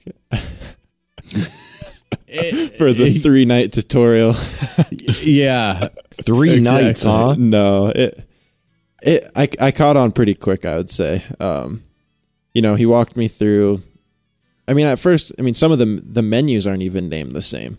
So I mean, you get in there and you're like, I don't even know where to start because the names aren't even the same. You know, they're Yeah. But then once you start getting into it, stuff starts looking actually a little more familiar. You know, it does do all the same stuff. It might just be a different title or maybe a different direction, you know, positive value versus negative value or you know, I mean it's it's all there. It's the same steps to set up your heli. You just might have to dig a little bit more for it. And, Yeah, and and- I want to I want to give a disclaimer first. Now, e- each of us fly futabas, um, and it just kind of happened that way. We all bought our own futabas, by the way. This is a, this is not a futaba commercial, but you know the that's what we can speak to the most. I know we've all had we've all owned spektrums, JRs of some kind, in the past. And have you guys had any experience with any other radios that you? Oh, dude. Yes, absolutely. I had uh, the Airtronics SD10G. and Very similar. Super powerful radio. Holy cow. I, I mean, not. It didn't have the channel expansion because it was a 10 channel, you know, like Futaba does. But uh, as far as switch assignment, it, it was infinite, like the Futaba. Any switch can do anything. Crazy cool timer things, uh, you know, multiple timers. It, it was right there with the Futaba. And it, same exact thing though. I mean, it was just, you can't, you can't pack that many features into something and make it easy, not, yeah, and make it that easy. Yeah. you know and and there's a lot of them yes a lot of them you won't use. I, I completely agree with that. But it's it's just kind of the i don't know i think it's more like the theory behind it that you can use anything if you if you need to or if you want to and that was a great radio and the only reason that i got away from it was because they it, it was really really big Yeah. um, it was too big for my hands, and then I just didn't, you know, like I was at that point uh, where it was okay. I'm going to switch. I'm going to switch from Spektrum. And do I feel that it's worth investing not just in the radio but in my entire fleet? You know, and I just didn't. I didn't feel that direction. I didn't feel an upward trend from Airtronics at that time, so I ended up selling it. But there was an exceptional radio. one of the issues, guys, when it comes to which radio uh, we're going to get, and I I don't know if it's as big of an issue now, but I just, it seems to me back when I first started, and uh, of course DX7 was the way. It, it was the one everybody told you to get. And then they, they had the DX7 SE, which was a better radio apparently because it had uh, lower latency. Mm-hmm. Yep. What is the latency? What does that mean? I know that they say the latency of the 8FG is really low. How does that compare to say the DX8? Yeah. It There's was a actually- there's a guy who actually did some testing on this, like real testing, not just like going up and flying and saying, "Well, that one feels faster." Let me give you what I, in my impression, what latency is. Basically, latency is speed of the communication between the radio and the servos, and the receiver, essentially the servos. Is that basically correct? Yeah, that's right.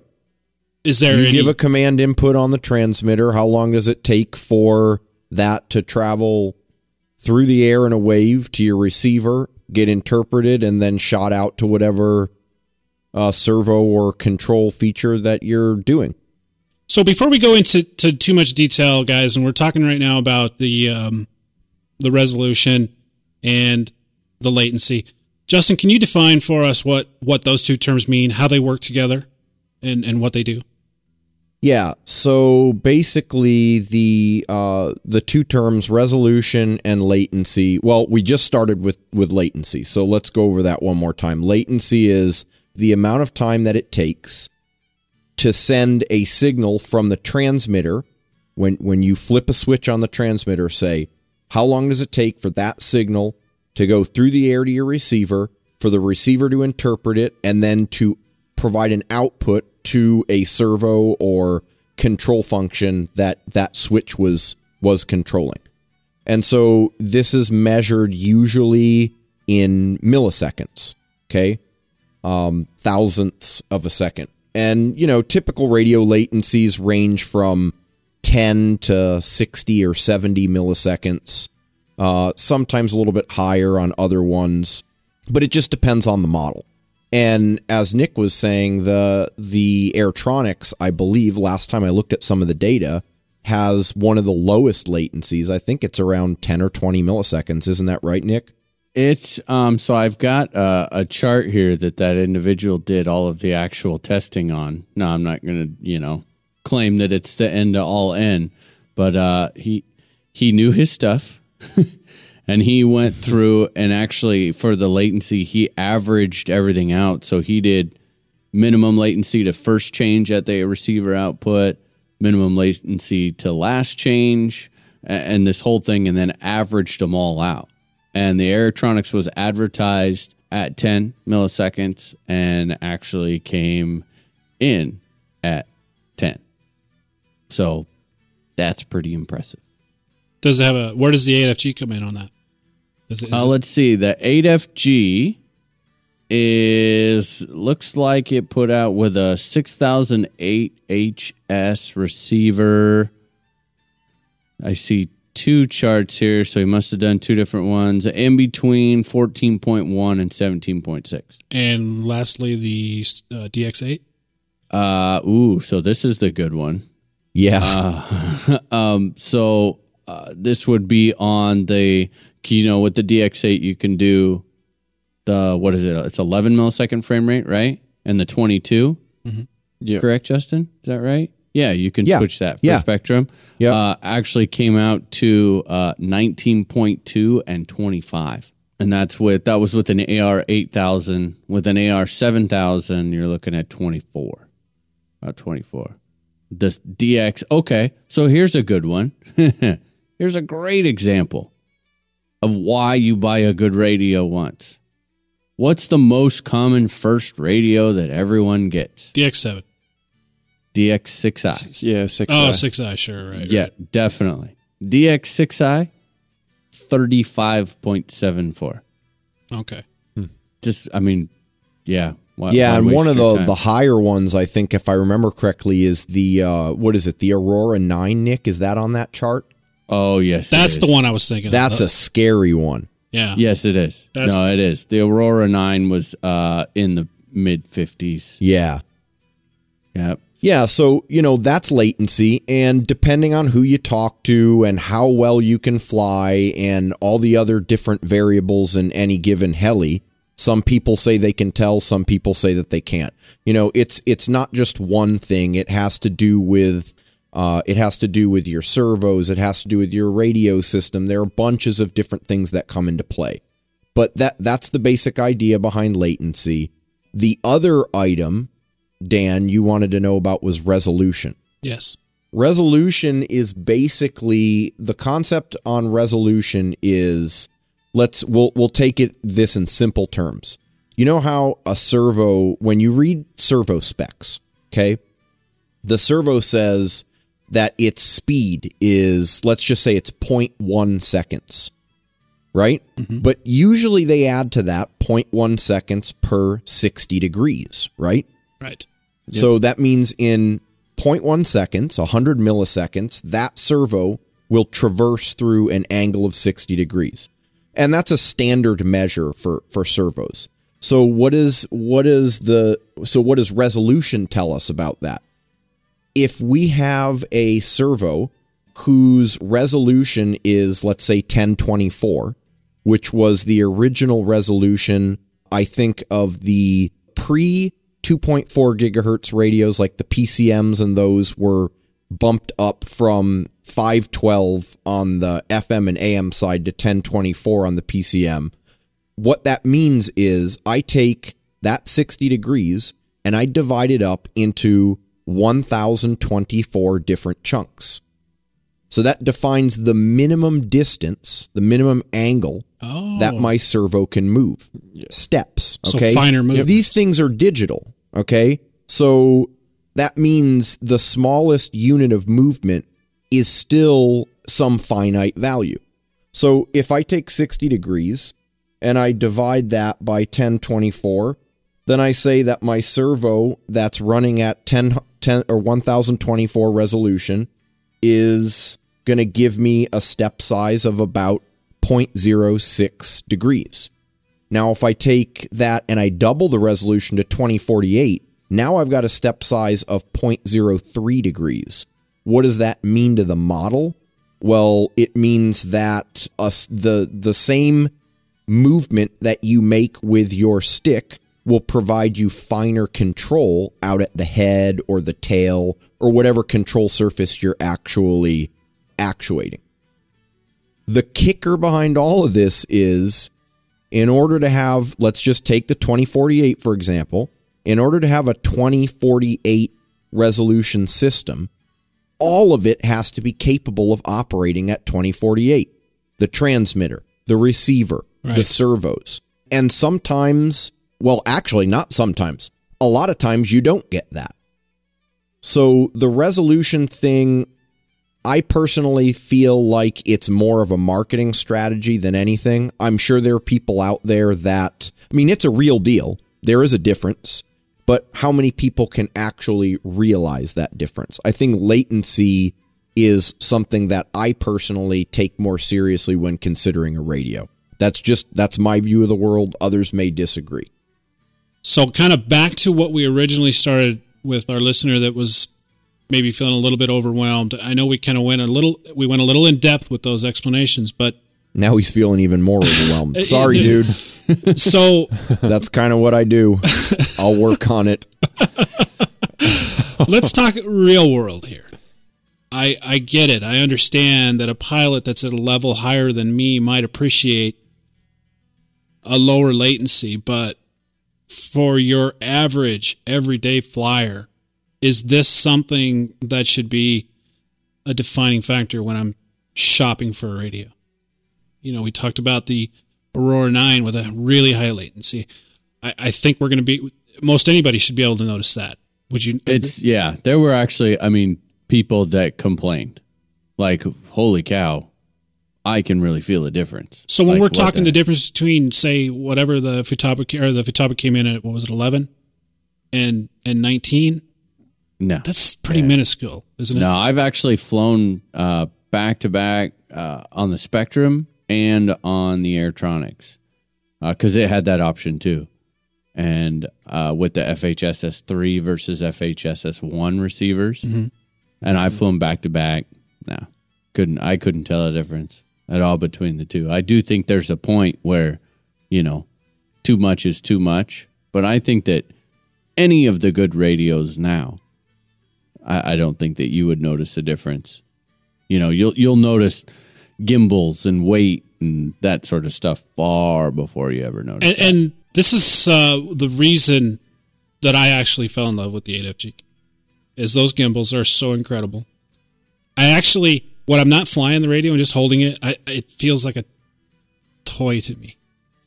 So much where I'm actually thinking that maybe I'll crack open the case and put some stick in weights in there, right? To give it some weight. Don't know if I'm actually going to do that, but I thought about it. Well, no, I think that's. I mean, that's a good deal. Jesse had got that uh the Gens Ace transmitter pack for Yeah, it, the 2600 milliamp one. and he said it's actually significantly lighter. yeah, and the- it does. It, than then the when you factory have the stock, yeah, it actually makes the the transmitter a little bit lighter than the stock battery does. Yeah. all that aside, all that technical stuff aside, guys, you know, find the one that feels good to you.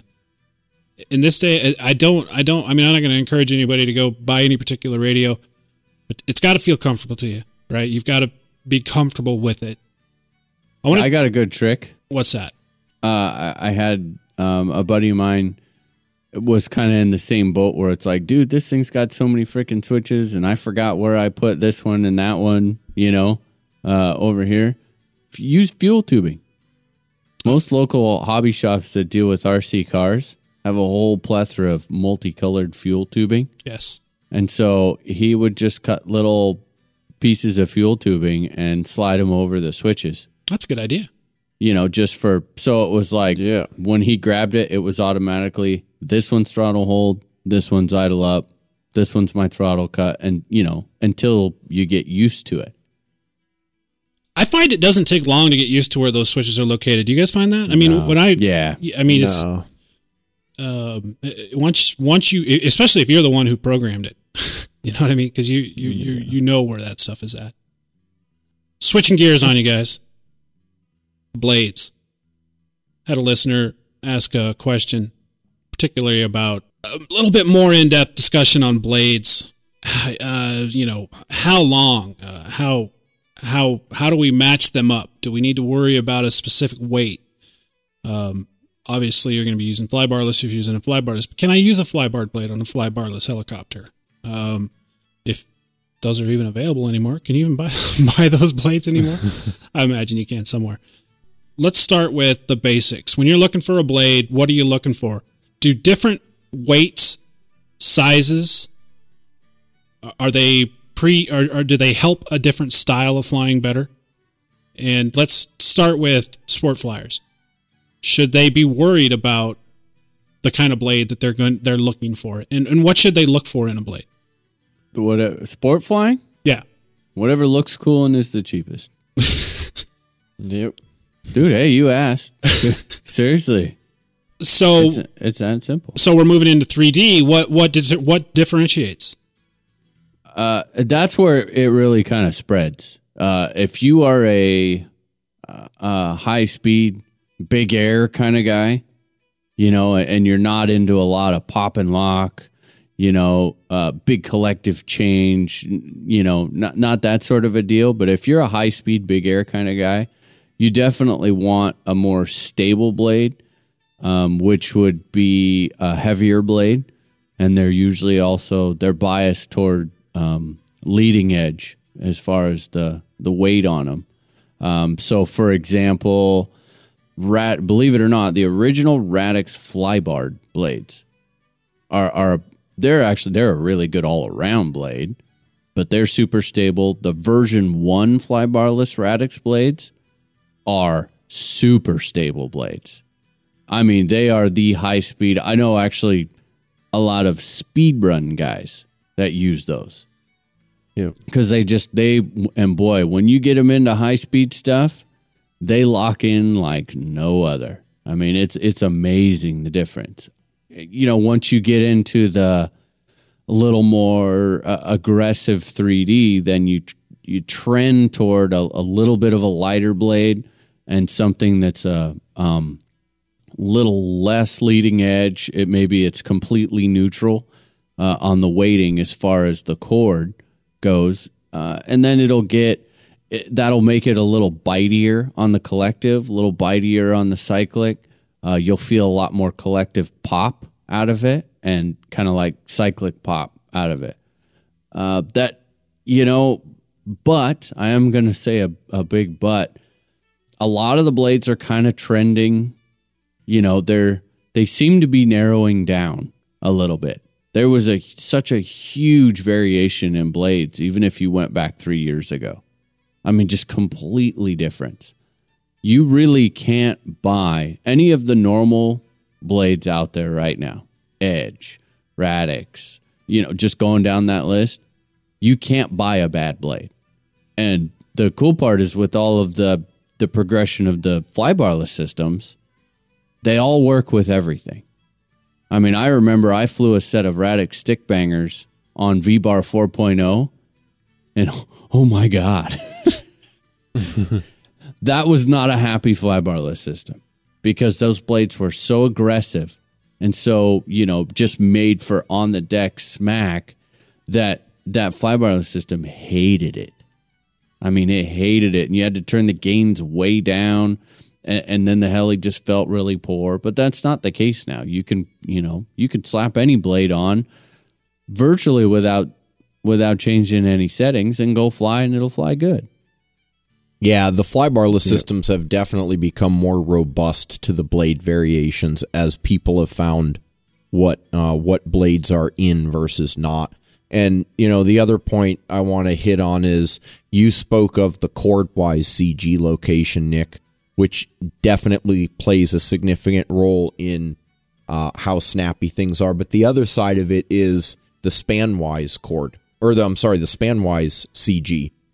The reason why that's important is because as you move the center of mass further out on the blade, that disc becomes far more stable, uh, far more robust to any sort of uh, disturbances. And so you'll find, along with a leading edge CG on the chord, a, a further out, uh, closer to the tip CG on the span, is what a big air uh, or speed flyer would prefer because that gives you the ultimate in disc stability. Whereas the 3D guys will want something that's overall lighter with a more neutral chord and a shorter or a, a less span wise CG closer to the root. Yep. And also, it's- you know, the length overall makes a big difference, right, Dan? So you say, does it does it lend itself to certain flying styles? Well, if we talk about, you know, the 700 or the 90 class, the typical sizes are 690s and 710s. Why would you want to go with a 690 over a 710?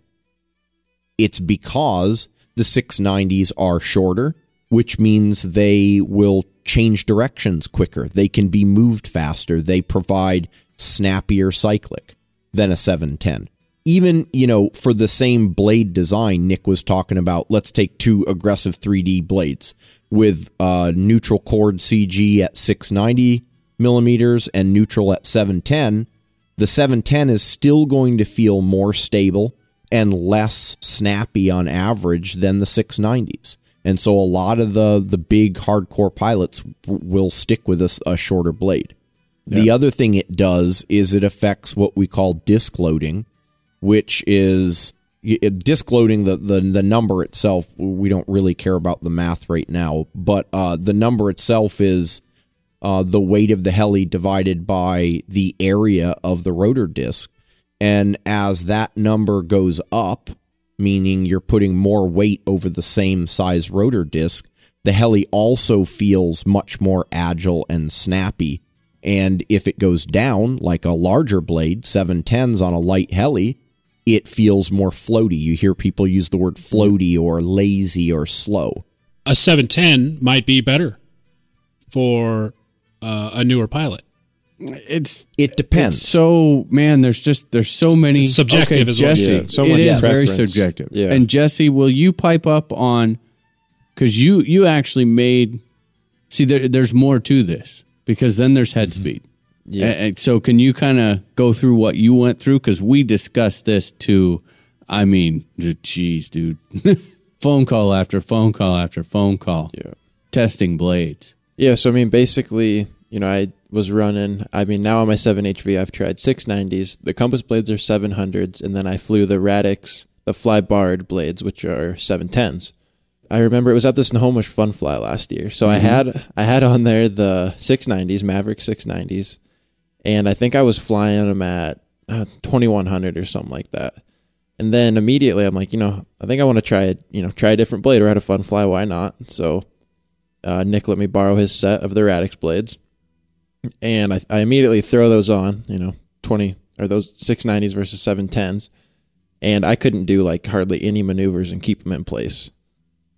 I mean, you know, piro flips are going everywhere. Just you know, mm-hmm. everything. It everything became extremely difficult because of how much faster the heli was, because of how much more air was moving, because the blades are longer.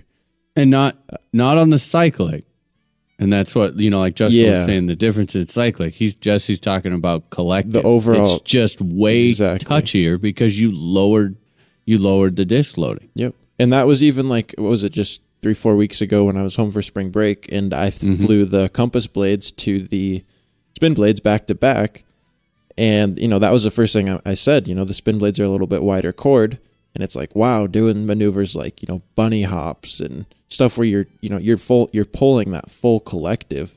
That's where you notice the blades. And then I think I made the comment as well that you know the cyclic feels almost identical. Yep.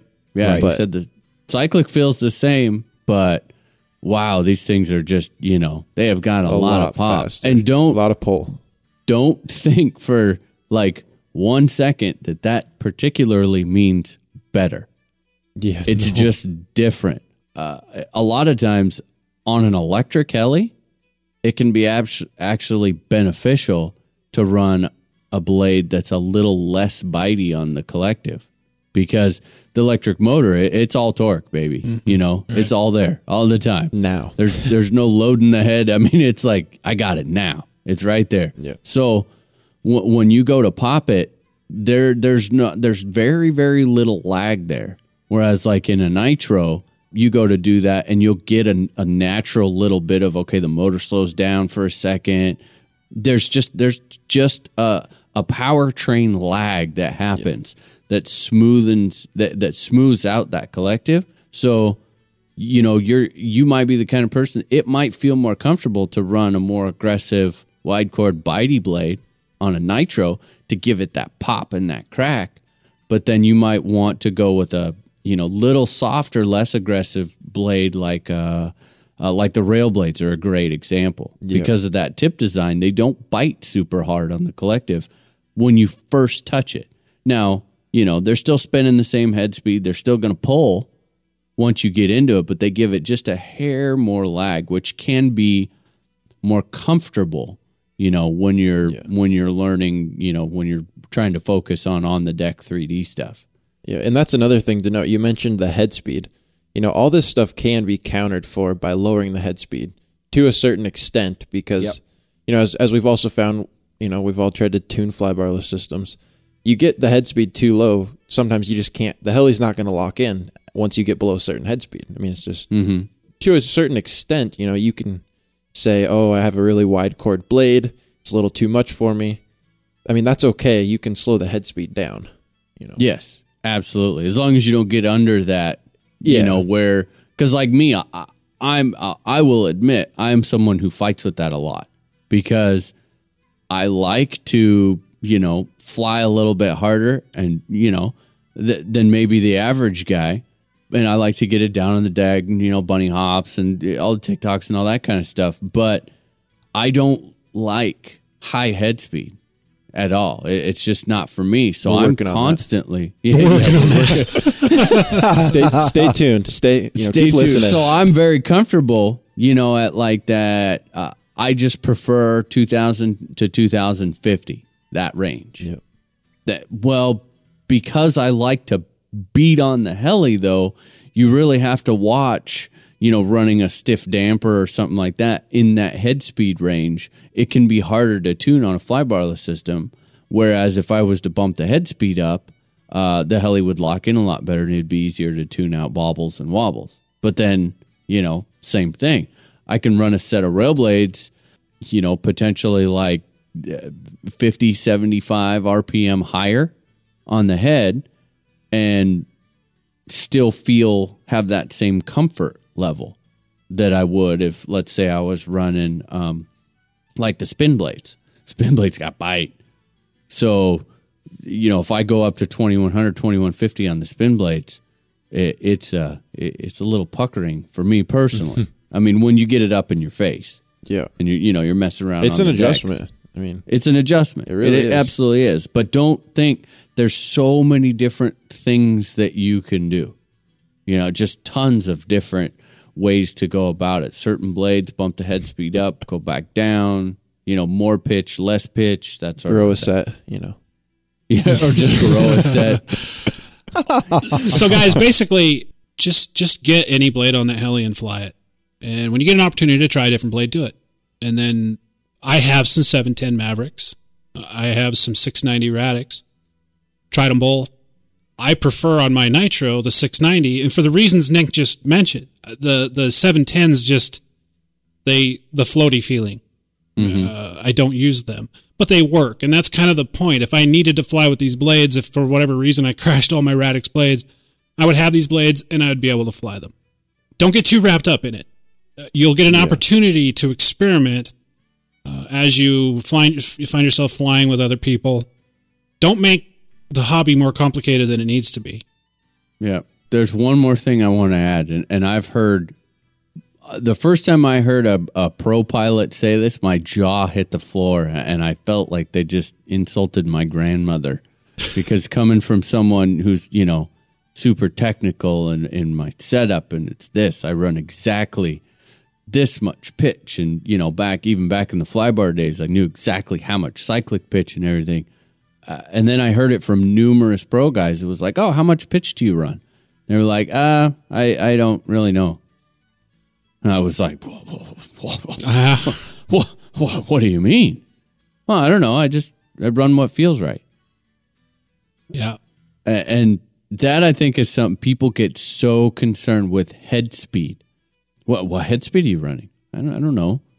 You know, for the most part, I think it's around this. But if it feels good and it flies the way that you like it to, then run that head speed. Yeah, Yeah. who cares? That's what counts. Exactly. That is so important because I, yeah, oh my gosh. I mean, just, uh, it, it's amazing how caught up people get in that sort of a thing. And it, it's taken me a long time to really loosen up on that. I Yeah. mean, it has. The only time now, uh, the only reason that I know for a fact what my head speed is, and this is true, is because just because in the Skookum, uh, you know, I'm using the external governor, I tell it what head speed to run with actually, you know, typing in numbers. Yeah. That's the only reason. Goblin with the Kontronik, dude, not a clue. It was like, I think it's 2021 ish. I just kept, and, and I shocked myself because I kept going up and kept going up and kept going up. I was like, "Ooh, man, this thing's getting some, you know, we're moving right along here Yeah. uh, on full pull." And then come to find out, again, because I actually let myself open up to the fact that I didn't care about the numbers, that's when I really learned like that heli with the rail blades on it was very comfortable to fly at, it was at 2100 yeah. and I never fly at 2100. I mean, never. But that one was very manageable and it just felt right for that setup. Another thing to add is you will like you know all this blade testing that we talk about. I mean, this is back to back flights. If I Oh, just man. flew one set of blades, you just get used to it. It's you know it's the set of blades Fast. you fly. It Yeah. Like feels fi- fast. it feels fine to you. You don't notice anything. Yeah. Mhm. So You do have to do it back to back. That's the only way you can really tell. Yeah. Which just, you know, goes to prove the point is it's, you know, it's not as big of a deal to worry about. Yeah, know, don't- don't 'cause you get can't even, you wrapped can't even tell if you're not doing it back to back. So Yeah, exactly. So, uh, what do you guys got planned come uh, June 14th and 16th? You guys anything on the books? You got anything going on? The best freaking fun flight ever. Yeah. Oh yeah. I cannot wait. It's approaching so quickly. And again, I cannot thank the guys over at RCA are enough for stepping up, becoming a premier sponsor for the event. You know, we're going to have a bit of a scale heli presence there. They're going to bring out some scale flyers. It's going to be an opportunity for you guys to see some pretty impressive scale helis. Of course, Tim Jones is going to show up. Pinion's going to be there. Doug Darby potentially is going to be there. And I don't want to. I'm not going to. They're going to try to drag somebody with them, and you won't be disappointed. I, I don't want to say because I don't want to put anybody in a weird position by thinking that you know we're expecting them to show up. But yeah. um, what can I say? If you're going to be in the if you're going to be in the Spokane area, you And might like as, to get in touch. you might as well stop by. Yeah. I have I have two coolnesses there. What's that?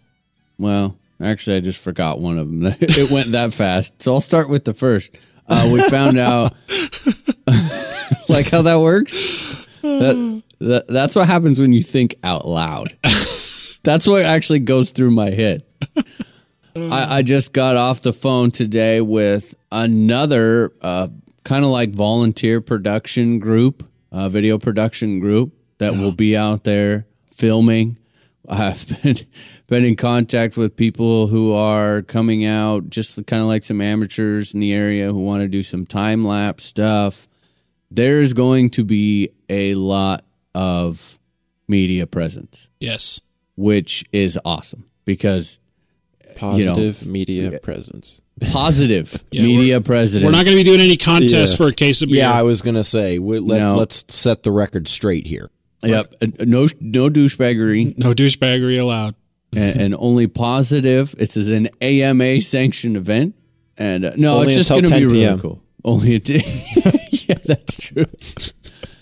and then you know i- it's it's really cool because anytime that we can get people out uh, out there at the field like that to help to preserve that time, share it with all the people that couldn't make it, you know, and help give back to the you know these awesome pilots that are coming, get them more exposure. It's just great, and it's it's growing and growing. I'm I'm very excited. And also, let's not forget, uh, we have Othello coming up in the middle of May. Very I'm getting nervous about Starting that. it off. Oh, I remember. Sorry, I'm gonna interrupt. Here's you getting interrupted. That's all right. the scale thing. Yeah, we're actually going to try to. I I know this can be a kind of a thing for like scale guys. They feel they go to a fun fly and they feel like they struggle to get flying time in. I don't want that to be the case. Uh, and this field is laid out so that we can all fly. Yes. Which is really cool. So we're actually going to, I'm not going to say this is like a scale only zone, but we are going to have a section that is not three miles away so that we don't have to watch it. Because if you fly a heli, then We you are a you part there. of the nation. Yes, you are. Absolutely. Yep. Um, but yeah, we're going to have uh, an area more directed toward the scale guys so that you can come and feel comfortable, you know, and get, actually really get some stick time in. And show us those awesome scale birds, dude. Are you kidding me? I'm going to be building one this year. Yes. Dude, I have nothing but respect for the scale guys. I Yeah, think they're awesome. I don't think I could do it because I'm just not that patient. But by all means, You know, rock them. ha- have you guys ever had a chance? And I'm sure, I'm sure you have. Have you ever to just really? Wa- I mean, someone who is very, a very scale flyer. I mean, doesn't just pick it up and fly it like kind of like we would as when we mm-hmm. were starting with a scale helicopter, but just does absolute amazing approaches, touch and goes, and just really knows how to handle it. It is, it is quite. I, I and Justin has and Jesse has. I do believe got to see uh, Jason Krause. Oh Fly. man, And Yes. that I mean, there's a He's couple impressive. of Snohomish guys that have. I, I swear they build these scale helis just for him to fly once a year at Snohomish, At Snohomish, yep. and it is so impressive. yeah. It, it just, it's just a whole nother aspect of our hobby. Yeah, that is amazing. And like Justin said, I I don't know that I have the patience for it, but nonetheless, when you get a chance to watch somebody that can really handle a scale heli and make it look real, you know, it it kind of reminds me of that picture um, that that guy sent of that Walkera. Uh, Landing in the snow with the snow blowing up. Oh my gosh! Are you Yep. kidding me? yeah. That's impressive stuff. Love See, that. I'd just be afraid. I I just want to sit there and stare at it. I'd be afraid to actually fly it because I, I mean, I, I've talked to local people who have spent over a year building and painting and you know like doing all the details. That just blows my mind. Mine's gonna be a little different. Nick's gonna make a 3D scale machine. Yeah, there will be. It's not like full scale. I'm only doing two blade. And I I don't know if any of you have had a chance to check out uh, our Dyne's webpage, but um, they've got some scale bodies that completely hide the mechanics, and they're full cockpits. I mean, leather trim seats. you said cock.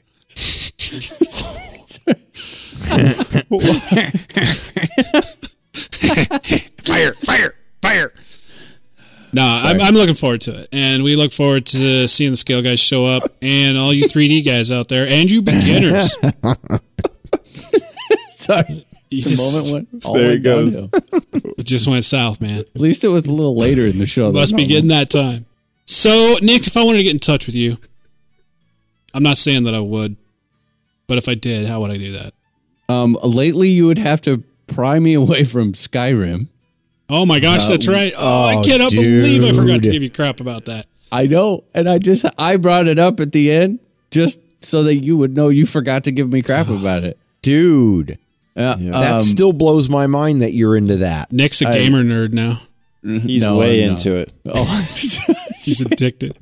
yeah. So if you want to talk to Nick, you want to ask him questions. Of course, it's not an MMO, so I guess you can't do that. No, I know it's perfect. There's no people involved. That's Nick's perfect world. No, definitely uh, shoot me an email at nick at rchelination.com and I will get back to you eventually when the game's over. when he's conquered the game. Justin, if I want to get in touch with you, and I promise, dude, I won't. I, I mean, uh, occasionally I send you PMs or uh, text messages about EMPs and stuff like that, and uh, I, I, I kind of wanted to touch on that a little bit. I sent Justin a. I, I got to ask you, do you ever wonder why is Dan asking me questions about EMP detonations? I yeah, I did wonder that. today, guys, I sent. Uh, we were having a discussion at the field about EMPs, uh, electromagnetic pulse detonations. Of course, whatever you know, whenever we have a helicopter technical question, we ask Justin. Or we have any type of scientific question, we ask Justin. And and I, I just was wondering if Justin ever wonders because I do this all the time. I'll send him weird texts asking him questions about totally off the wall things. But uh, it's always good to have that ability to do that. So aside from that, Well, I got to be honest with you, dude. When I first saw the text, I, I, I I'm going to read it out here. Justin, question for you: If an EMP detonates, will it affect electronics that are powered down? And the first thing that crossed my mind is, dude, he's afraid of like blowing up his ESC or something. I mean, you got to protect the heli, right? Yeah. Put that thing in a metal tank, seal it up, you're good to go. The ESC will still fly afterwards, hopefully. I gotta get. I'll give you a little bit more background on that. What brought that about was we've got some doomsdayers at our field. Oh yeah, there's not much else to do in Montana, exactly, and, so there's a lot of space to build Plan bunkers for the and end. shit. well, I was trying to lighten the conversation up, and I said, "Dude, I'll just make sure that my my receiver and all my shit's powered down when that happens. Because if I can fly after that, I'm okay with that. As long as I can still get nitro, I'm good." And they're like, "No, no, dude, you don't get it. You don't get it, man. None of that stuff's going to work." So It's gonna take out everything. so I had to I had to verify it because I didn't believe it. But but anyway, aside from all that, if I wanted to just say maybe send you an email, how would I do that? You could send me an email to Justin at rchelination.com. And if you didn't want to send me an email, but you still wanted to chat, you can try to catch me on our chat page on the website or in the forums. And I will get back to you as soon as I get to your message. And Jesse, if I wanted to send you an email, how would I do that? Uh, shoot me an email at jesse at rchelination.com. Or I would also like to encourage people to get on a RealFlight. You know, there's always a lot of us chatting it up in there on the mm-hmm. online sessions, and it's actually a lot of fun. So, talking to quite a few listeners on there. So, catch me on there as well. Sounds real good, guys. I am Dan. You can reach me at dan at rchelination.com or you can reach me at Dan K. Reed on our website, forum, and on the chat room. I want to encourage you to check out our forum and our Facebook. I noticed we're getting damn close to 2,000 and um, look for something exciting there when that happens. And I think that's about it, guys. We sure hope you enjoyed listening to this episode as much as we enjoyed making it. Have a good week. See you next Monday. See you next week. Take it easy, guys. This has been a production of RC Heli Nation LLC. If you have a question, comment, or suggestion, send us an email using the Contact Us link on the homepage. If you'd like to make a donation, there's a Donate Now button on our homepage as well.